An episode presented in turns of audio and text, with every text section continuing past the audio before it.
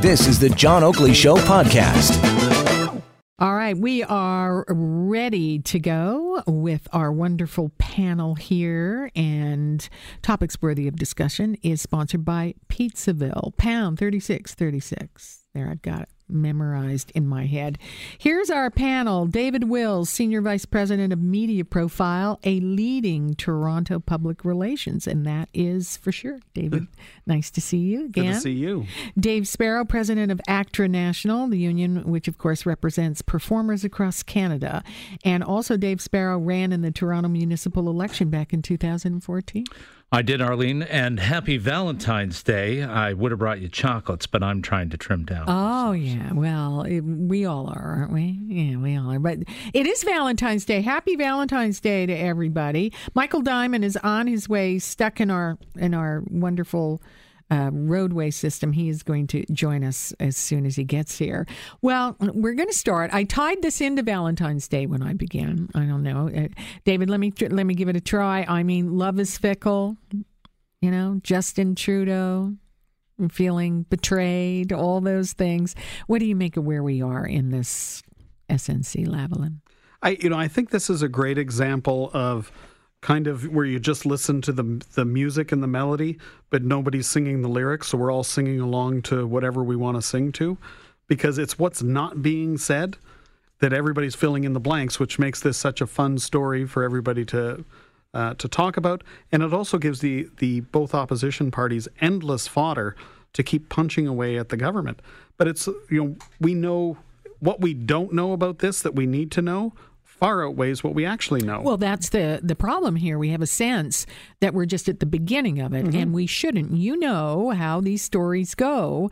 If you don't come up with a plausible explanation and tell people what they need to know, this stuff happens. Yeah, if you don't if you don't define the issue, the mm-hmm. issue defines you, and that's where we are right now. And I, it's all of these things that you know it could end up being a little bit of both, right? That you know she she was offended or or taken aback that somebody would ask her that, and that you know the Trudeau people were surprised that she didn't push back at the time. It could be both. We don't know. We may never know. She got demoted, though. Yeah, she did. Got demoted. She That's did. one thing we do know. And she's not jumping into his defense. And she's a, liberal, former liberal cabinet. This is all the interesting part You're because she's her silence is screaming. It's deafening. It is. And I, at some point, she's gonna she's gonna talk, and that's that's what I'm waiting for. You got it. Absolutely. And joining us is Michael Diamond. He's made it here. Thank you for being here. It's uh, Toronto traffic. I, I apologize. Know. That's what I said. Uh, Michael, of course, is a campaign strategist and a political commentator upstream. David, uh, well, we just heard that we got another. We got a David and a Dave. Dave, how are you looking at this? This uh, you, you said you know you're not crazy political wonk or anything, but are you paying attention to this? Well, you can't help but pay attention to it because the media has been just reporting on this ad nauseum over the last few days, as, as well they should, uh, holding the government to account. Uh, but I guess from a political sense, just as a, uh, a citizen, as uh, et cetera, is there any surprise that the uh, government would actually go and talk to ministers, and that the perception of that talk would uh, be be felt by those ministers, even if even if somebody from the PMO had come in and said, um, "We're not giving any uh, direction here. This is in your hands, but you understand the consequences." Is how much does that sway a person's uh, response to that? They they would interpret that it. as meaning something, and it. so that's been going on throughout the history of politics, and so this doesn't surprise me. And frankly, I think that uh, Trudeau should have basically just owned up to it um, right away and said, you know, if that was the perception, that was not what we were intending, and could have perhaps moved beyond this. But in fact, all his uh, misdirection on we gave no direct direction, um, perhaps is, is the problem here. Yeah, somebody tied it into the Lewinsky. I did not have sex with that woman because then we're all thinking at that time,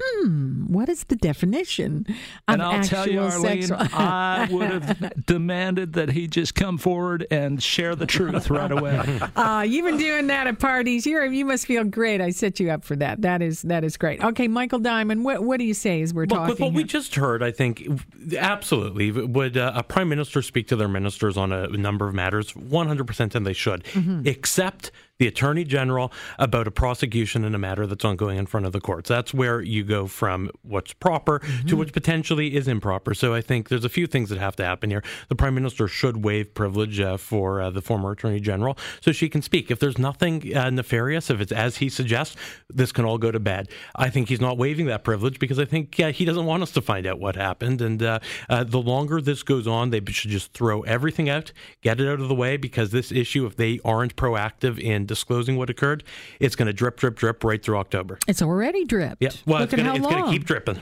It is. Now, David, you know, when these things last more than a couple of days, they change importance and structure. But let me throw because we have exactly what we just heard from Michael what the nub of this is. Was there pressure put on? And it's important to all Canadians. I know you know people are saying the media is covering it I, I happen to think it's a huge story until we get some answers. But there's also a sidebar in this and this is the irony the the image of this prime minister. It's you know it'd be tough for any prime minister if this was happening. But this is a prime minister who's branded on the antithesis of this especially diversity we have an indigenous minister and we have a woman. We had the beginning of this, oh, she might be difficult. You know, all women in any field have heard that before. I don't know if it works anymore.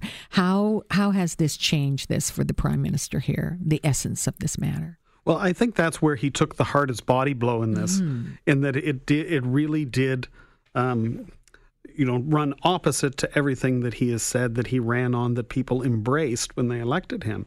And I think even when he talked about her resignation, the way he spoke about her seemed to be, to me, condescending. Mm-hmm. He switched from calling her the former attorney general to Jody. Yeah. And, you know, I, I, I admit I got a bit of a, a left leaning Twitter feed. Uh, mm-hmm. But the, people were jumping on that the other night and were they just were. saying, and mm-hmm. they were mm-hmm. just saying that how disappointed they were in that that that you know that it was words not action. Um, and so that's that's just on the the female uh, front on this. Mm-hmm. And I also think that you know the fact that you know liberals are willing to stand up and come to her defense, like named. Um, very surprising. You know, this has been a pretty united Team Trudeau for a long time. They've been very mm. disciplined. Mm. They have been very, very good at being cohesive. So we're starting to see a crack there that they didn't like what they saw from him. And I think that that's really where he took the hardest hit. Absolutely. I've never seen that before, and certainly not in this government. Uh, Michael, Look, I know you're in, in Canada. I think uh, that's a great point. In Canada, we're so used to such strong caucus solidarity. Mm-hmm. If this was the United Kingdom or Australia, I think Justin Trudeau would already be facing uh, the prospect of a vote from within his caucus to maintain in, uh, uh, his his leadership role. And, and, I think it's also important if you look at some of the other demotions that Justin Trudeau's cabinet has seen.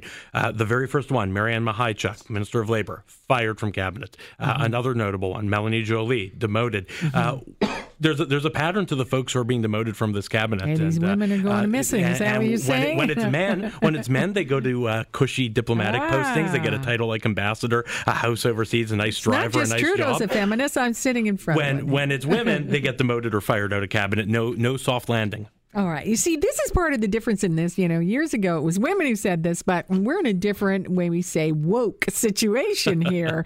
and the prime minister is part of what happened and what brought it in, Dave. Do you think that's going to resonate with the so called average voter here? I mean, because there's a bit of an entertainment spin to this. Well, I, I, think absolutely. I think that's his biggest faux pas here is that it was one thing to do his big mic drop back at the beginning and have uh, 50% uh, uh, women in terms mm-hmm. of his mm-hmm. cabinet. It's another thing if he changes his uh, um, diplomatic attitude toward toward those uh, women and doesn't treat them with the respect that they uh, deserve. And so I think that there is a, a huge um, female voting population in Canada um, that could be turned off of him if he's not careful. That said, uh, the election, even though it's just months away, is a long way away, and there's a lot of uh, water to flow under the bridge before we vote. You bet there is. But uh, David, I want to ask you. This is different. I mean, this is in a different time. Look at how you know I'm sitting here with uh, three men on this panel, and it wouldn't have been this way ten years ago. Uh, you guys get it. It's a it's a different landscape here. How what can he do to repair this?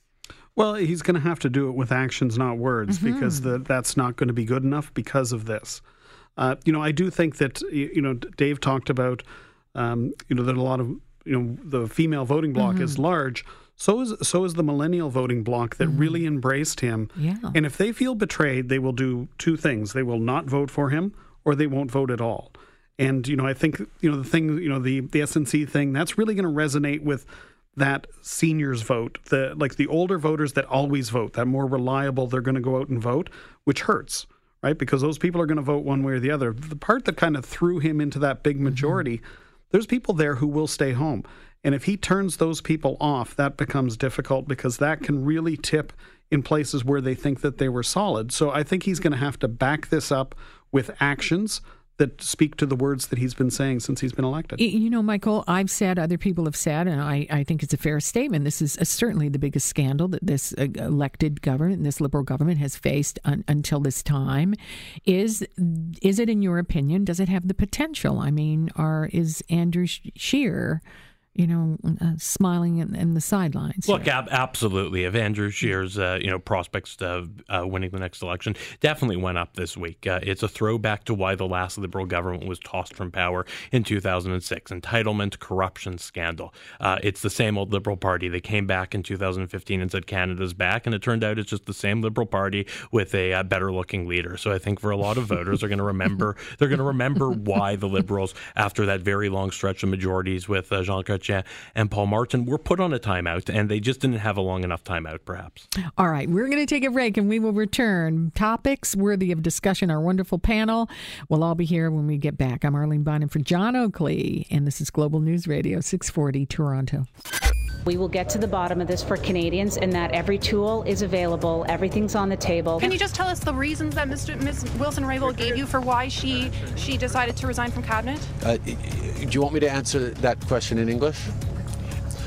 Um, I'm just trying to. Okay. At the end of the day, this is really not that complicated.